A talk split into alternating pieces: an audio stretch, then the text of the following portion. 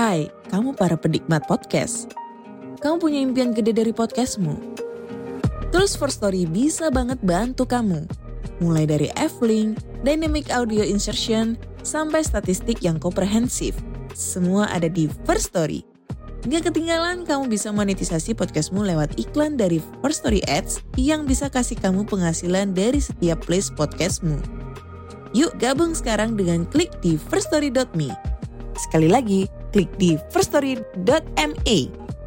Mari kita bawa mimpi podcastingmu menjadi kenyataan.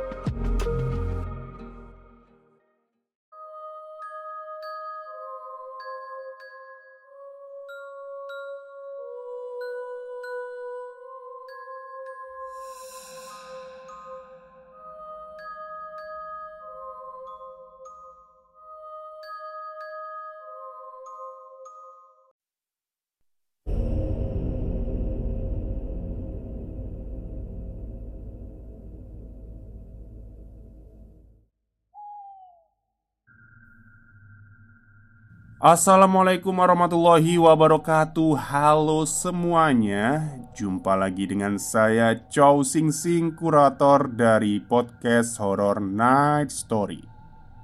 Halo apa kabar semuanya? Semoga kalian semua sehat-sehat ya. Dan seperti biasanya pada hari ini saya kembali dan akan menghadirkan sebuah kisah mistis untuk kalian semua. Kisah mistis kali ini saya datangkan dari treat horornya Mas Freddy Spire yang menceritakan tentang akibat putuskan pertunangan. Oke, daripada kita berlama-lama, mari kita simak ceritanya. Sebuah kisah pendek tentang pengalaman seseorang yang menikah dengan tunangan orang lain. Dia nyaris menjadi korban santet. Cerita kali ini sedikit pendek, mungkin seperti kisah Saula yang kemarin ya. Yang jelas, cerita yang saya buat semuanya benar-benar terjadi dengan detail yang sedikit saya kaburkan untuk melindungi sumber cerita. 2009 Seorang pemuda bernama Yanto yang tinggal di desa lemah saat itu tengah jatuh hati kepada seorang wanita bernama Sinta. Yanto tertarik melihat Sinta yang setiap hari sering melintas di depan kantornya. Hampir setiap hari Sinta lewat. Yanto berusaha menarik perhatian Sinta, entah itu dengan pura-pura berolahraga di depan kantor atau hanya berdiri merokok sambil melempar senyum kepada Sinta. Lambat laun, Sinta pun memberikan respon, dan akhirnya mereka berdua berkenalan. Beberapa kali Yanto sempat mengajak Sinta untuk sekedar makan bakso di warung yang berada tak jauh dari kantornya. Hingga suatu hari, Yanto tiba-tiba mengutarakan keinginannya untuk menikahi Sinta. Yanto mencegat Sinta di tepi perempatan jalan yang tak jauh dari kantornya. "Sin, kamu mau nggak nikah sama aku?" kata Yanto tiba-tiba. Ditanya tiba-tiba dengan cara seperti itu Membuat Sinta kebingungan. Apalagi Yanto menanyainya di pinggir jalan sepi. Sinta pun mengangkat jarinya. Dia menunjukkan jari yang sudah terlingkari cincin emas. Aku udah tunangan Thomas. Lihat ini cincinku Jawab Sinta lemas. Oh alah Yone kamu gelem rabi karo aku Tunanganku tak cul. Saud Yanto yang tak mau kalah. Oh berarti Yanto ini juga punya tunangan ya? Yanto terus merayu Sinta dengan ucapan-ucapan manisnya. Sampai akhirnya Sinta pun luluh.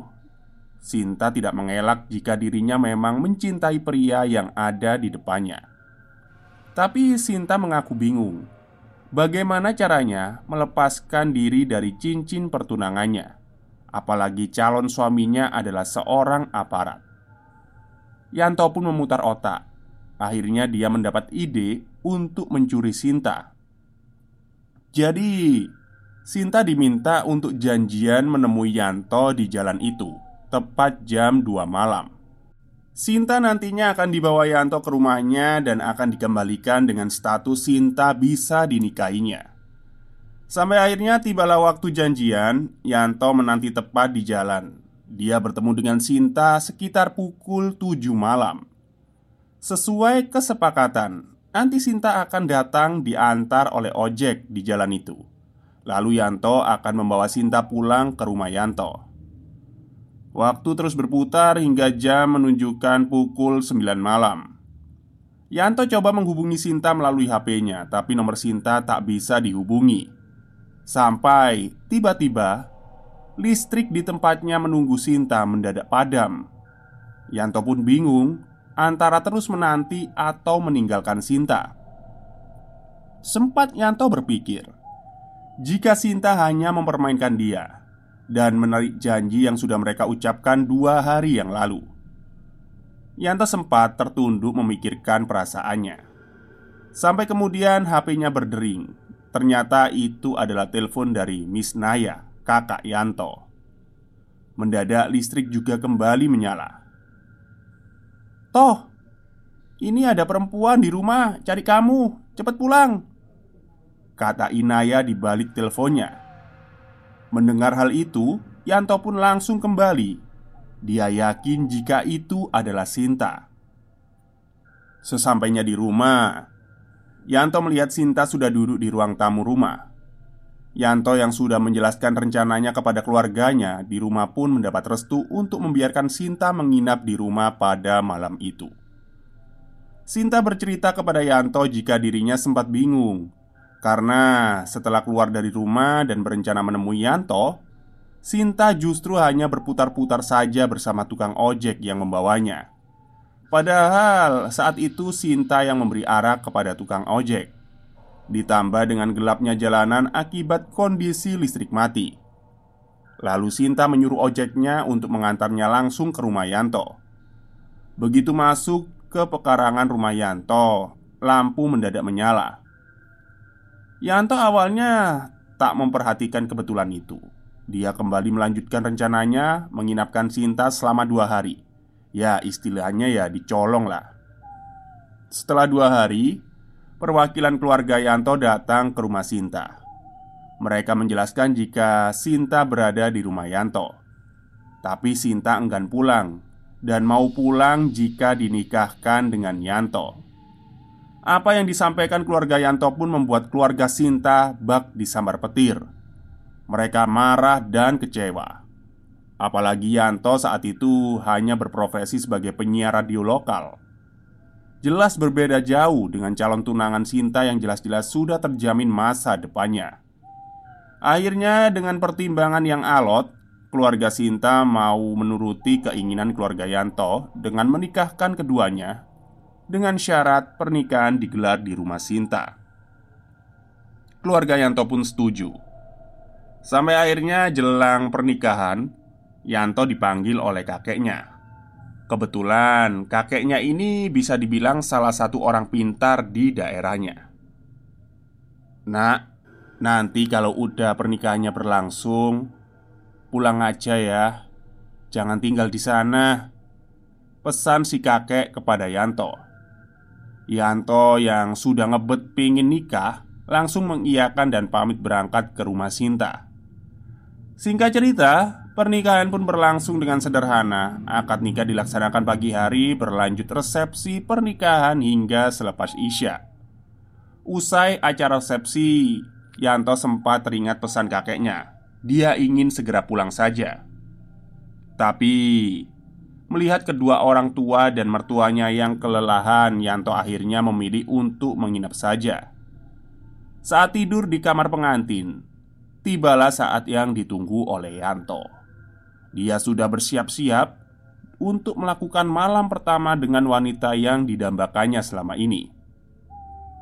Tapi, hal aneh terjadi sesaat setelah melepaskan pakaian. Yanto mendadak tidur pulas Setidaknya itu yang dirasakannya. Padahal di sisi lain, Sinta juga tengah mempersiapkan diri untuk menyerahkan mahkotanya kepada Yanto. Tapi suaminya itu justru mengeram marah. Sinta pun kaget, dia sempat melompat dari dipan pengantin dan menjauhi suaminya. Yanto terus-terusan mengeram, gerakannya mencakar-cakar kasur layaknya seekor harimau, lalu mengejar Sinta. Sinta yang ketakutan merasa bingung harus berbuat apa. Dia ingin berteriak, tapi saat itu kondisinya dan suaminya tengah telanjang. Sampai kemudian di tengah aumannya, Yanto berbicara dengan jelas. Ambil air wudhu, usap wajahku. Lalu suaranya kembali mengaum. Dengan kain seadanya, Sinta kemudian menutupi badannya. Dia mencari keran air yang ada di dekat kamarnya, lalu mengambil air wudhu. Setelah berwudhu, Sinta lalu mengambil secakup air dan dibasuhkan ke wajah suaminya yang masih mengeram itu. Sesaat setelah diusap, Yanto langsung pingsan dan tidur sampai pagi hari. Sinta yang masih merasakan ketakutan memilih untuk melek terus sampai pagi. Keesokan harinya Yanto pun bangun Sambil mengumpulkan nyawa, Yanto memegangi lehernya yang tiba-tiba terasa sakit. Dia kemudian beranjak ke depan kaca. Di sana Yanto melihat lehernya bengkak. Ada benjolan besar sebesar jeruk di bawah rahangnya yang sangat sakit jika disentuh. Tak lama Sinta yang rupanya sudah keluar dari kamar sejak pagi masuk kembali ke kamar. Dia pun langsung menceritakan kejadian apa yang terjadi pada malam hari itu. Yanto pun mengaku jika dia tidak merasa apa-apa. Dia merasa hanya ingin tidur, bahkan tidak sempat bermimpi. Yanto pun tiba-tiba teringat pesan kakeknya. Pagi itu juga, setelah mandi, Yanto langsung pulang ke rumahnya bersama Sinta dan langsung menemui kakeknya. Di sana, Yanto dimarahi habis-habisan. Si kakek lalu melihat benjolan besar yang ada di bawah rahang cucunya itu. Kakeknya lalu mengambil ungkal atau asahan pisau Diberi air di atasnya kemudian mengusap air itu ke rahang Yanto. Ajaibnya perlahan benjolan itu kempes. Kan sudah aku bilang untuk pulang Kok malah nginap? Hampir saja Kata kakek Yanto. Setelah mengusap rahang Yanto Si kakek kemudian memanggil cucunya yang lain Atau sepupu Yanto Febri namanya Si kakek menyuruh Yanto pergi ke rumah Sinta dan mengambil sesuatu yang diletakkan di bawah pot bunga yang ada di depan kamar Sinta. Setelah menunggu sekitar sejam, Febri kembali ke rumah kakek. Dia kembali dengan membawa sebuah bungkusan putih kecil dari kain. Kakek lalu membuka isi bungkusan itu yang terdiri dari beberapa jarum berkerat, berkarat, sejumput tanah, dan silet yang berkarat juga. Kakek menjelaskan jika ada yang berniat mencelakai Yanto Dan si kakek sudah bisa merasakan sebelum Yanto pergi ke rumah Sinta. Untungnya si pengirim ini menggunakan jasa dukun yang ilmunya berada jauh di bawah kakek Yanto. Hingga saat ini Yanto sudah beranak tiga dan sang kakek sudah meninggal. Dan Yanto tidak pernah tahu siapa yang mengirim santet kepadanya Dia sempat menebak Mungkin itu dikirim oleh mantan tunangan Sinta yang belum bisa menerima pernikahannya, atau mungkin mantan tunangan Yanto. Selesai. Ya, itulah kisah singkat dari Mas Freddy Spire. Jadi memang uh, apa ya? Gak boleh lah ya kalau gitu itu merebut tunangan orang lain dan sampai menculiknya itu kan juga bikin orang kecewa ya. Tapi si pengirim santet ini juga salah. Ya udah terima aja gitu. Ya kecewa itu pasti ya. Ya mungkin ini takdir dari Tuhan juga, Tuhan. Ya harusnya terima aja ikhlas lah kalau memang dia bukan jodohnya, ya udah, lebih baik dilepaskan saja. Sekuat-kuatnya kita menggenggam sesuatu itu kalau bukan milik kita ya pasti akan lepas juga. Tapi sekuat-kuatnya kita menolak sesuatu yang harusnya milik kita ya pasti akan datang, itu kan. Tetap saya tidak membenarkan perbuatannya si Yanto sama Sinta inilah. Sama-sama salah sih menurut saya. Ini kalau orang yang mengalami dendaman ya bahaya ini Sampai mati juga ini mungkin disantet Oke mungkin itu saja cerita pada malam hari ini Semoga bisa menjadi pembelajaran bagi kita semua Yang sudah punya tunangan ya jaga dirilah ya Jaga diri dan kalau menurut saya pribadi kalau udah tunangan itu langsung disegerakan saja. Karena nanti kalau diundur-undur itu pasti ada aja gitu. Maksudnya itu kayak halangannya atau godaannya itu ada aja gitu. Mungkin setelah lamaran dua bulan atau satu bulan langsung nikah. Ya disegerakan lah intinya disegerakan. Takutnya kalau lama-lama ada penggoda Beda lagi ya kalau memang salah satunya sudah tunangan atau lamaran tapi ketika bertemu dengan pria atau wanita lain ngomongnya Oh aku udah nggak tunangan kok gini-gini gitu kan. Itu kan membohongi kita juga nipu. Akhirnya kan kita juga nggak tahu ternyata dia udah nggak ada yang milikin Tapi masih ada orangnya gitu kan. Maksudnya masih ada pemiliknya itu kan. Oke Mungkin itu saja cerita untuk malam hari ini. Semoga kalian semua terhibur. Wassalamualaikum warahmatullahi wabarakatuh